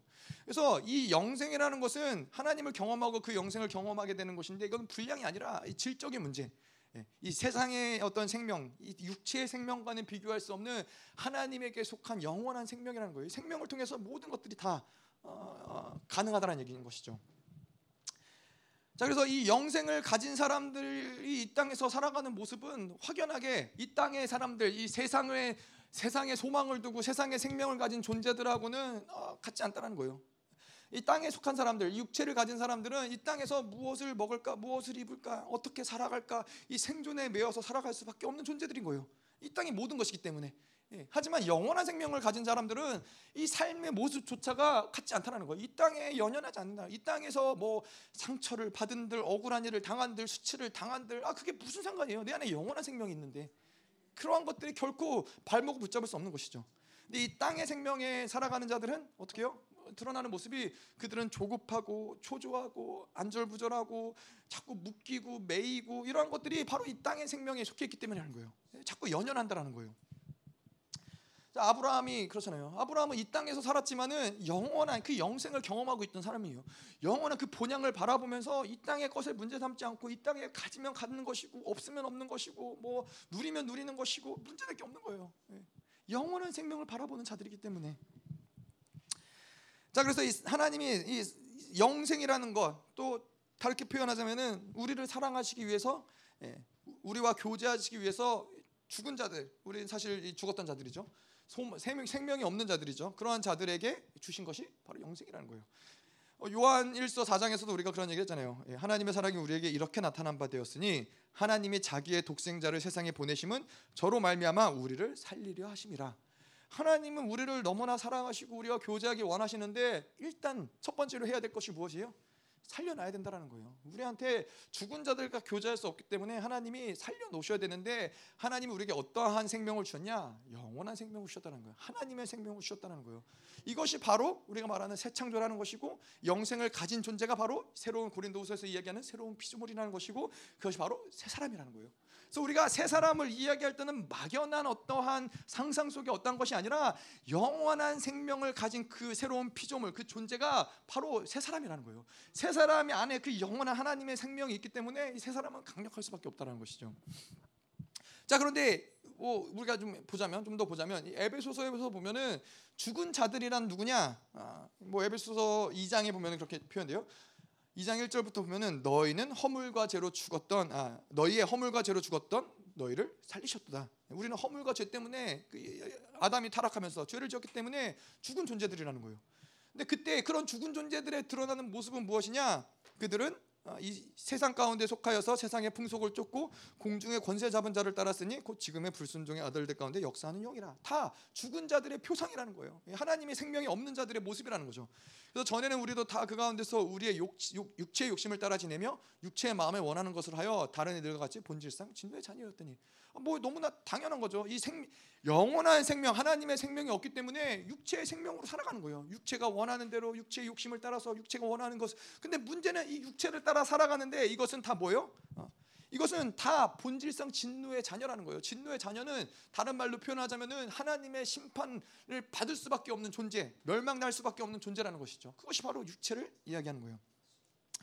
그래서 또 2장의 12절에 보면은 너희는 그리스도 밖에 있었고 이스라엘 나라 밖의 사람이라 약속의 언약들에 대하여는 외인이요 세상에서 소망이 없고 하나님도 없는 자이더라. 죽은 자들이에요. 하나님의 생명이 없기 때문에 하나님과 상관없는 자들이라는 거예요. 영원한 생명이 없기 때문에 하나님과 생명 상관이 없는 자들이라는 거예요. 근데 우리가 이 영생을 이해하고 아는 것이 왜 중요하냐? 이 바로 이 옛사람에는 이러한 하나님의 생명, 하나님과 상관없는 존재라는 거예요. 육체의 욕심을 따라서 지내고 하나님께 나아갈 수 있고 은혜 보좌 앞으로 나아갈 수 있고 우리에게는 매일 매일매일이 이야기하자면은 선악과를 선택할 것이냐 생명나무를 선택할 것이냐 그러한 이 육체의 욕심을 따라 지내는 것을 선택할 것이냐 이것이 매 순간순간 우리 앞에 새 사람과 옛 사람 그 선택 가운데 계속 놓여 있다라는 것이죠. 음. 그렇기 때문에 이 영생을 영생이 무엇인 것을 아는 것이 우리에겐 중요하다는 것이죠. 자 그래서 이렇게 사망의 질서 가운데서 생명을 잃어버린 존재들 하나님과 상관없는 자들 하나님께 속하지 않았던 자들 이러한 자들에게는 그래서 목사님이 이야기한 대로 우리는 땅의 문제 나의 어떠한 이러한 인간의 살아간 이 땅 가운데 살아가는데 어떤 문제를 해결해 줄 수 있는 그러한 뭐 어떤 편안함 우리의 어떠한 미래를 보장해 줄 수 있는 약을 받아야 되는 존재들이 아니라 뭐예요? 생명을 받아야 되는 존재들이라는 거예요. 이 땅 가운데서 뭐가 해결이 되고 안 되고 그것이 아니라 그것이 백날 이 땅 가운데서 우리의 문제들이 해결이 된다 해도 영원한 생명을 갖지 않으면은 하나님과 아무 관계가 없는 자들이라는 거예요. 우리에게는 계속해서 그 영원한 생명을 공급받아야 되고 그 생명을 가지고 살아가야 되고 이 포도나무에 접붙임 바 되어서 그 생명력을 계속 받아들이면서 열매를 이, 이, 이 성령의 열매를 맺어야 되는 자들이지 육체의 육체의 죄의 뿌리를 통해서 육체의 열매를 맺으면은 영원한 진노의 자녀로서 영원히 심판받을 수밖에 없는 존재들이라는 것이죠. 예. 그래서 바로 이 그렇잖아요. 이 영생이라는 것이 새 사람이라는 것이 이렇게 중요한데 예. 왜 많은 교회들은 새 사람 얘기를 안 하죠. 왜 많은 교회들은 영생의 영생 뭐 영생이 곧새 사람을 이야기하는 것이니까 영원한 생의 거듭남. 왜 거듭남의 이야기를 평생 한 번 들어야 돼요? 평생 어, 나는 거듭났고 구원받았다는 얘기를 평생 한 번 들으면 끝이잖아요. 거듭난 얘기. 그때 구원 받았으니까 그때 거듭났으니까. 아니에요. 우리는 매 지금도 이 순간에도 계속 새 사람을 선택해서 하나님의 영원한 생명으로 연결되어서 그분이 공급하시는 사랑, 전능하신 능력, 권세, 지혜 이 모든 것들을 공급받느냐 아니면 옛 사람을 선택해서 계속 사망의 질서 가운데서 죽어가느냐 매 순간 우리는 그 선택의 기로 앞에 놓여 있다는 거예요. 그런데 이 얘기를 백날 듣고 백날 해도 맨날 우리는 옛사람을 선택하는 게 빠른데 평생 이야기를 듣지 않는데 어떻게 새 사람으로 살아가겠어요? 자, 그래서 우리는 생명이 필요한 존재들인데 아들을 주셨다는 것은 무엇이냐? 생명을 주신 것이고 그 생명은 영원한 생명이라는 것이죠. 자, 12절. 그래서 아들이 아, 아들이 있는 자에게는 생명이 있고 하나님의 아들이 없는 자에게는 생명이 없느니라. 아, 그렇다라는 거예요. 아들이 없는 자들에게는 생명이 없어요. 영원한 심판밖에 없는 거예요. 그분이 예수가 그리스도를 믿느냐? 아, 결국엔 다 계속 반복된 얘기지만은 예수가 그리스도를 믿는 자들에게는 그 생명이 있고 그것을 믿지 아니한 자들에게는 생명이 없다라는 거예요. 그리스도의 심을 믿는 자들에게는 아까도 이야기한 것처럼 예, 이 불신앙 하나님의 우리의 모든 죄를 용서하셨다. 아, 내 나는 하나님 없이는 살 수 없는 존재다. 이것을 믿는 자들이라는 거예요. 뭐 그거를 더 구체적으로 들어가면서 오늘도 내 안에서 내 육체의 욕심을 따라서 육체의 욕구대로 살아가는 자들에게는 하나님의 아들을 그리스도의 심을 믿지 않는다라는 거예요. 내가 오늘도 정죄감 이 모든 죄책감에 시달리면서 계속 나의 뭐 절망 가운데 빠져 있다. 그거는 그분은 새 사람과 상관없이 육체의 어떠함 가운데서 살아가고 있는 그분의 영원한 생명과 상관없는 상태로 살아가고 있는 존재라는 것이죠. 그래서 하나님 그 영원한 생명은 예수가 그리스도를 믿는 것, 하나님의 아들 안에 있는 것 있는다는 것이죠. 자, 근데 우리가 뭐 요한일서 5장 1절부터도 봤지만은 이, 이 모든 것들 하나님의 나라의 모든 것들은 그 그분이 우리에게 생명을 주셨다. 이건 뭐예요? 그분이 우리에게 사랑을 주신 것이고 말씀을 주신 것이고 빛을 주신 것이고 이 모든 것들은 다 연결되어지는 것이고 결국은 하나로 하나라는 것을 이야기하는 거예요. 왜 그래요? 생명이기 때문에 그래요. 생명은 분리해서 이것 따로 저것 따로 나눌 수 없다는 거예요. 생명은 분리되는 순간 그 순간에 그건 죽어져요. 우리가 알다시피 그렇잖아요. 이뭐 손톱을 깎아도 손톱이 몸에 붙어 있을 때는 부들부들해요. 근데 손톱을 잘라갖고 버려두면은 탁탁해져요. 뭐 살도 그렇잖아요. 살점이 떨어졌는데 지금 몸에 붙어서 피가 운행되고 이럴 때는 부들부들하지만은 살이 떨어져서 예, 떨어진 상태로 오랜 시간 되면은 딱딱하게 굳어져요. 예, 우리 이 모든 생명이기 때문에 그렇다라는 거예요. 이 하나님의 모든 역사들, 그분의 말씀, 그분이 생명을 주신 것은 빛을 주신 것이고 사랑을 주신 것이고 영광을 주신 것이고 모든 것들이 다 우리 안에서 운행된다라는 거예요. 그 아들 안에 생명이 있다. 우리가 그 아들을 믿는 그 그분을 영접했다. 그거는 단지 그래서 우리가 계속 이야기하는 게 그분을 영접했는데 나는 그냥 구원만 받고 천국에 간다. 그럴 수 없다라는 거예요. 그분의 생명이 내 안에 들어오면은 그 영광이 들어오는 것이고 그 사랑이 들어오는 것이고 그분의 존귀가 들어오는 것이고 그것이 내 안에서 운행되는데 어떻게 그냥 겨우 구원받아서 천국에 가겠어요. 그럴 수 없는 그럴 수 없는 것이죠. 그래서 이 아들에게 생명이 있다. 그럼 그분을 영접했을 때 그분의 생명을 우리 안에 집어넣었다라는 거예요. 그래서 에베소서 2장 10절에 이제는 전에 멀리 있던 너희가 그리스도 예수 안에서 그리스도의 피로 가까워졌느니라. 예수의 피, 그분의 생명이 우리 안에 들어왔기 때문에 그분과 상관없이 그분은 예전에는 외인이었고 그분께 가까이 나아갈 수 없는 존재들이었는데 이제는 그 피로 말미암아 그 생명으로 말미암아 예, 이제는 멀리 있던 너희가 가까워졌느니라. 예. 자, 그래서 어디까지 가까워졌느냐? 우리가 이 에베소서에서 이야기한 것처럼 2장 22절에 너희도 성령 안에서 하나님의 거하실 처소가 되기 위하여 예수 안에서 함께 지어져 가느니라. 얼마나 가까워졌어요? 예전에는 예루살렘 밖에 예루 뭐 이방인들은 그랬잖아요. 예루살렘에 가도 이방인의 뜰 그 이상은 들어갈 수가 없었어요. 성전 안에 들어갈 수가 없는 존재들인 거예요. 이 이방인의 뜰, 장로의 뜰, 뭐 그 지성 성소, 지성소 이 여기 이방인의 뜰 이상은 나아갈 수 없는 그러한 존재들이었는데 하나님의 그 생명을 우리에게 주시면서 그 피가 계속 운행이 되면서 우리는 그분과 가까워지고 가까워져서 어디까지 가는 존재들이요? 지성소에서 하나님을 만난 자들이에요. 근데 그 지성소가 어디예요? 바로 하나님이 우리를 처소 삼으사 성령이 우리 안에서 내재한다라는 거예요. 우리 안에서 하나님과의 그 모든 교제와 만남과 그분의 모든 인생사와 인생과 세계사 그 모든 결정권이 우리 안에서 이루어지는 예, 그것이 바로 우리라는 거예요. 그냥 어쩌다가 한번 놀러 오시는 이, 이 뭐라고 그러죠? 이 별장, 별궁이 아닌 거예요. 그냥 어쩌다가 심심할 때 놀러 오시는 게 아니라 거기에서 민족사, 개인사, 세계사를 결정하시는 가장 중요한 그 모든 결정권을 내리시는 데가 바로 그분의 처소라는 것이죠. 그 권세와 그 능력이 우리 안에서 계속 드러난다라는 거예요. 자 그래서 이렇게 아들을 주셨는데 그분이 아낄 게 뭐가 있어요? 로마서 8장 32절에 그 아들을 주시니가 모든 것을 선물로 주시지 않겠느냐? 아, 이것을 믿는 것이죠. 아들을 주셨다. 그 생명을 주셨다. 그 생명의 그 피가 우리 안에서 운행된다. 그 피가 오늘도 우리에게 너는 의롭다라고 얘기하는 듣는 자들에게는 그 어떠한 것도 결핍이 그 어떠한 것도 제한받을 수 있는 것이 없다. 이것을 믿어야 된다는 거예요. 모든 것을 다 선물로 주신다는 거예요. 왜 모든 것이 다 선물로 오지 않아요? 그 아들을 받아들이지 않았기 때문에 그 아들을 믿지 않기 때문에 그것이 그것이 유일한 이유라는 거예요. 이 우리 안에 모든 것, 그 특별히 하나님 우리 안에 믿음과 소망과 사랑을 주셨는데 믿음과 소망과 사랑을 통해서 만들지 못할 수 있는 것은 이 세상에 어떤 것도 존재하잖아요. 하물며 돈마저도, 하물며 어떤 이런 물건마저도, 하나님 어떤 이런 것들 권세마저도, 능력마저도 믿음과 소망과 사랑 안에서 이 모든 것들이 다 만들어질 수 있다는 거예요.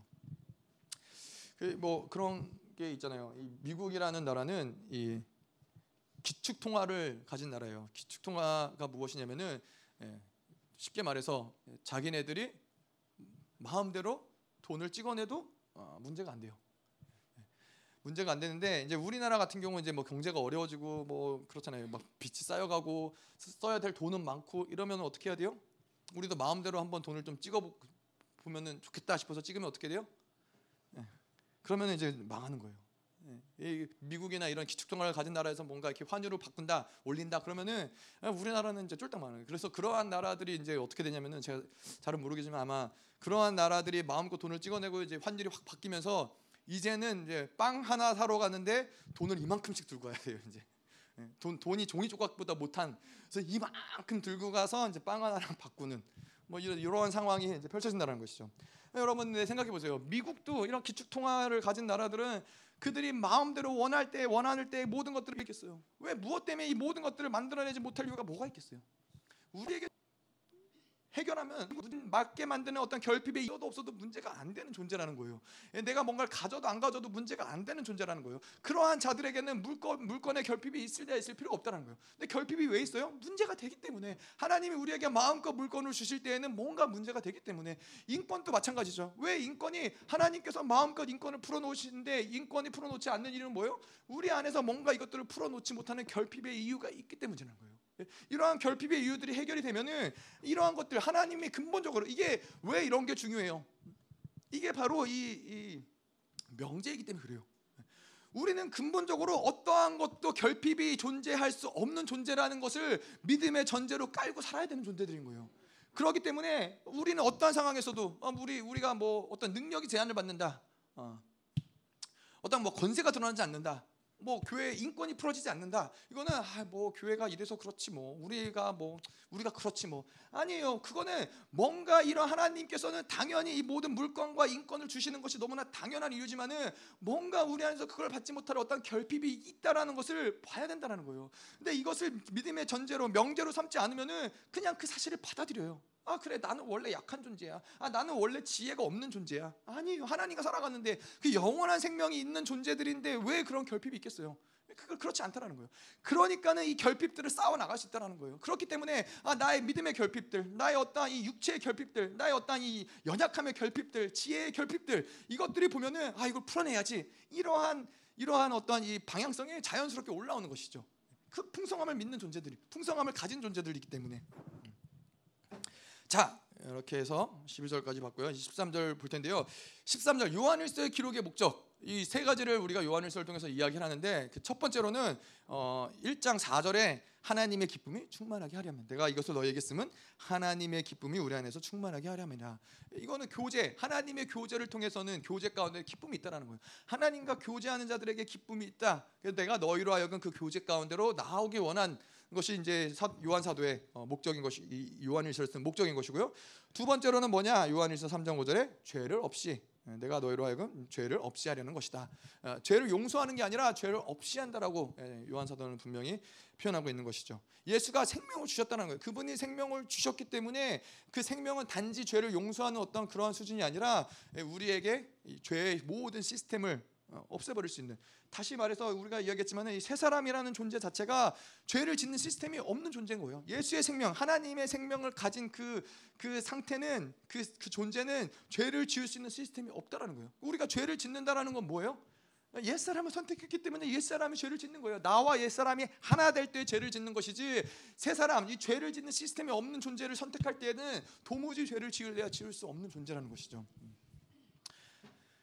자, 그래서 오늘 이 13절은 무엇이냐? 내가 하나님의 아들의 이름을 믿는 너에게 이것을 쓰는 것은 너희로 하여금 너에게 영생이 있음을 알게 하려 함이라.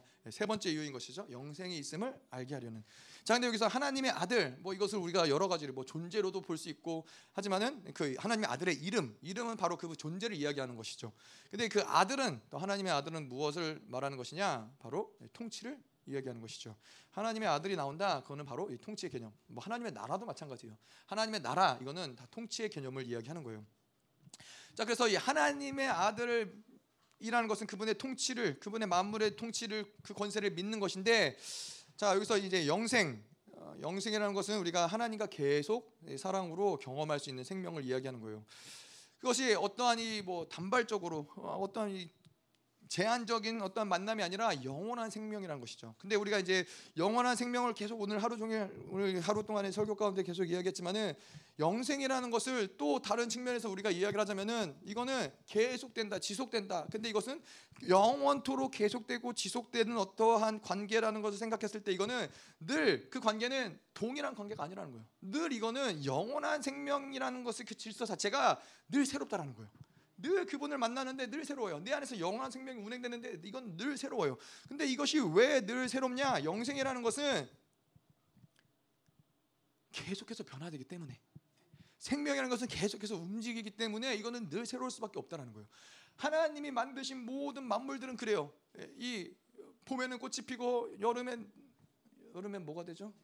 여름에는 푸르러지고 가을에는 낙엽이 지고 겨울에는 다시 이렇게 떨어 잎이 떨어지고 이런 이런 것처럼 생명은 그냥 그 상태 그대로 존재하는 것이 아니라 계속 변화된다라는 거예요. 계속 그것이 생명이 움직인다라는 것이죠. 그래서 지금도 이 뚝뚝딱 뚝딱 이 모든 1초 만에 모든 것은 다 변화되고 있어요. 우리 안에서의 모든 이 질서도 그렇고 이 지금 이 모든 세계에서 움직이는 모든 뭐 바람, 나무, 공기, 해, 태양 이 모든 것들은 1초가 지나 1초 1초가 지나가면서 그 생명은 계속 변화되고 있다라는 거예요. 끊임없이 움직이고 있는 상태라는 거예요. 그래서 야훼는 우리가 그분을 움직이는 신이라고 이야기를 하죠. 예. 이러한 맥락에서 봤을 때 왜 그가 움직이는 신이에요? 그분은 살아계신 신이기 때문에 그분은 영원하신 분이기 때문에 그분은 움직이는 신이라는 거예요. 그분은 멈춰 있고 고착돼 있고 변화되지 않는 그런 신이 아니라 그분은 매 순간 순간 새로워진다는 거예요. 생명이시기 때문에 그분은 살아 있기 때문에. 근데 이스라엘의 타락이 어디에서 와요? 그들이 가나안에 들어가고 이제는 이 가나안에서 예, 정착하는 신 예, 바알을 섬기기 시작을 하죠. 바알을 믿기 시작하면서부터 어, 타락해지는 거예요. 여호와는 끊임없이 움직이는 신이에요. 내 안에서도 끊임없이 움직이세요. 다시 말해서 우리의 생명은 여호와의 생 하나님의 생명이 영원한 생명이 우리 안에 들어올 때는 우리는 끊임없이 변화되어지고 성장되어지는 것이 정상이라는 거예요. 예. 어제의 나와 오늘의 나는 반드시 변화되어지고 성장 예수의 생명으로 살 때는 그래서 물이 고이면 어떻게 돼요? 썩는 거예요. 고인 물도 썩어질 수밖에 없고 우리의 생각도 고여 있으면 썩어질 수밖에 없고 우리의 상처도 고여 있으면 썩어질 수밖에 없고 우리의 묶임도 고여 있으면 썩어질 수밖에 없다는 거예요. 예. 그래서 상처를 오래 가지고 있는 거는 뭐요? 썩어지는 거예요. 죽어지는 거예요. 그거는 사망이라는 거예요. 죽, 이거는 이거를 가지고서는 하나님의 생명을 이야기할 수 없다는 거예요. 예. 하나님 영원한 생명을 받아들였다. 그럼 그 모든 상처와 묶임 이러한 모든 것들은 계속해서 변화되어지고 치료되어지고 해결되어지고 성장되어지는 것이 생명에 들어온 증거라는 것이죠. 음. 그래서 뭐, 뭐 모든 우주 만물 들었죠. 말씀드렸지만 우주 만물도 지금도 이 순간에도 계속해서 우주 만물은 팽창하고 있어요. 계속해서 변화되고 있어요. 왜? 하나님이 생명으로 지었기 때문에 이 모든 생명을 가진 것들은 계속해서 변화되고 있다는 것이죠. 음. 우리의 몸도 그렇잖아요. 우리의 몸도 뭐 여러분들도 많이 들어서 알겠지만은 계속 우리 안에서 O2와 CO2가 계속해서 운행되면서 모든 세포들이 15초마다 어, 계속 오래된 세포들은 죽어지고 또 새로운 세포들이 계속 살아난다는 거예요. 이 몸에서도 계속 이러한 새로운 변화들이 우리 안에서 알게 모르게 우리 안에서 일어나고 있다는 것이죠. 생명이기 때문에. 네. 자, 음. 그래서 바울은 뭐라고 고백을 해요? 바울은 나는 날마다 새롭다라는 거예요. 여호와께서 움직이는 신이 내 안에서 그 하나님의 생명을 두셨기 때문에 계속 그것이 움직이고 계속 새로워진다는 거예요. 예. 여러분 이 천국에 가면은 왜 왜 이 도둑도 없고 좀도 쓸지 않고 예, 썩지 않고 왜 그런지 알아요? 천국도 그것도 생명이기 때문에 그래요. 고여 있지 않는다라는 거예요. 그것도 계속해서 운행되기 때문에 그 생명이 역사하기 때문에 결코 그것이 썩어지거나 좀, 좀 쓸거나 녹슬지 않는다라는 것이죠. 예. 자 그래서 이 어, 이러한 세포가 우리 안에서도 이러한 세포가 새로워지는 비결이 있는데 그 새로워지는 비결이 무엇이냐? 바로 우리 DNA 안에는 죽음의 세포라는 게 있대요. 죽음의 세포라는 게 있어서 이 세포는 반드시 15일이 지나면은 그 죽게 된다는 거예요. 그것이 죽어지고 그때 또 새로운 세포가 생겨난다는 것이죠. 어, 뭐 모든 자연의 이치가 그렇잖아요. 뭐 아까도 이야기한 대로 씨를 뿌리고 거기서 뭐 싹이 트고서는 꽃이 피고 그러지만은 겨울이 되면 죽어지시 푸르러지고 이것이 생명의 원리라는 거예요. 네. 자 그런데 어, 이 죽음의 DNA가 없는 세포, 예, 암세포라는 것이죠. 이것은 죽지 않아요. 암세포. 이게 영생 불멸의 비밀이 바로 이 DNA 암세포에 있는 거예요? 아니에요. 그거는 죽지 않는 세포는 반드시 이렇게 사망의 질서 가운데로 들어가게 된다는 거예요. 예. 하나님 안에서 계속해서 그분의 음성을 듣고 변화되지 않으면은 우리는 계속 그 옛사람은 사망의 질서로 갈 수밖에 없다라는 것이죠. 그래서 이 사도 바울이 날마다 새롭다 이 얘기 고백은 뭐예요? 날마다 우리는 죽어진다라는 거예요. 날마다 매일매일 우리가 그 십자가를 짊어지고 그 그리스도와 함께 십자가에 못 박혀 죽기 때문에 우리는 날마다 새로워질 수 있다라는 것이죠. 이것이 바로 영생의 비밀, 이라는 거예요. 죽기 때문에 영생하느냐 아니 영원한 생명이 있기 때문에 우리는 계속해서 죽어질 수밖에 없다라는 거예요. 그래서 어제 만난 하나님, 10초 전에 만난 1초 전에 만난 하나님도 가짜라는 건 뭐예요? 그분은 지금도 계속 변화되시고 계시다는 거예요. 영원한 생명이신 그분은 계속 움직이시고 변화되시기 때문에 우리 안에서도 어제 내가 생각했던 거, 어제 내가 받아들였던 거, 어제 내가 자랑으로 삼았던 거 이것들은 계속 십자가에서 죽어질 때 우리 안에서 계속 새로운 생명, 새로운 영광, 새로운 종기, 새로운 감격이 우리 안에서 계속 운행된다는 거예요. 예. 이것들을 놓지 않을 때 이것들을 어, 흘려보내지 않을 때 우리의 모든 것들은 고여, 고이게 되고 묶이게 되고 상, 썩어지게 된다는 것이죠. 그래서 예수님 아 그 목사님이 그런 얘기 하시잖아요. 우리는 자꾸 이 내가 천 원을 예를 들어서 내가 뭐 10만 원을 가지고 있는데 10만 원을 빼앗기지 않기 위해서 10만 원을 유지하기 위해서 그걸 안달복달 한다는 거예요. 그걸 놓치지 않기 위해서. 근데 하나님의 질서는 뭐예요? 이 10만 원을 놓고 10만 원 흘려 보낼 때 그 이상의 어떤 놀라운 하나님의 일들을 경험할 수 있다는 거예요. 근데 이 자꾸 우리는 썩어질 것들을 붙잡고 놓지 않으려고 막 어, 어떻게든 그거를 버틴다라는 거예요. 근데 하나님의 질서 영원한 생명을 흘려 보내는 거예요. 이걸 흘려 보내실 때 하나님 복 주시는데 이걸 흘려 보내실 때 하나님의 새로운 일들을 행하시는데 붙잡고 있을 이유가 없는 것이죠. 그것이 무엇이 됐든 뭐뭐 예, 뭐 이러한 이러한 것도 그런데 내 안에 어떤 묶임, 상처 이런 것들을 왜 붙잡고 있어요? 흘려 보내야죠. 흘려 보내야죠. 그래서 이런 이러한 것들을 흘려 보내고 하나님의 새로운 영광을 봐야죠. 하나님의 새로운 일하신 새로운 능력, 하나님의 새로운 권세, 하나님의 새로운 존귀 이런 것들을 매일매일 새롭게 경험을 해야죠. 이런 영원한 생명이 있기 때문에 이런 것들을 매일 경험하는 자들의 삶이 기쁘지 않을 수 있겠어요? 그 감격스럽지 않을 수 있겠어요? 어제와는 또 다른 영광을 내가 기대하는데 어제와는 또 다른 하나님의 존귀를 기대하는데 그 기대되지 않겠어요? 매일매일의 삶이. 아멘. 자, 그래서 오늘 우리가 이 말씀을 좀 어, 결론 짓기 원하는데 우리가 오늘 이야기한 것처럼 예수 그리스도를 우리 안에서 증거하는 것이 뭐예요? 바로 하나님의 생명, 그 영원한 생명이 있다라는 것이 바로 그것이 예수 그리스도를 증거한다는 것이죠. 예수가 진리기심을 당하심으로써 그 예수의 생명이 우리와 함께 계시고 그 생명이 들어왔다는 것은 그 생명과 함께 우리에게는 무한한 가능성이 열렸다라는 거예요. 그 무한한 가능성이 우리 안에 내재되어 있다는 거예요. 영원한 생명을 가진 존재라는 거예요.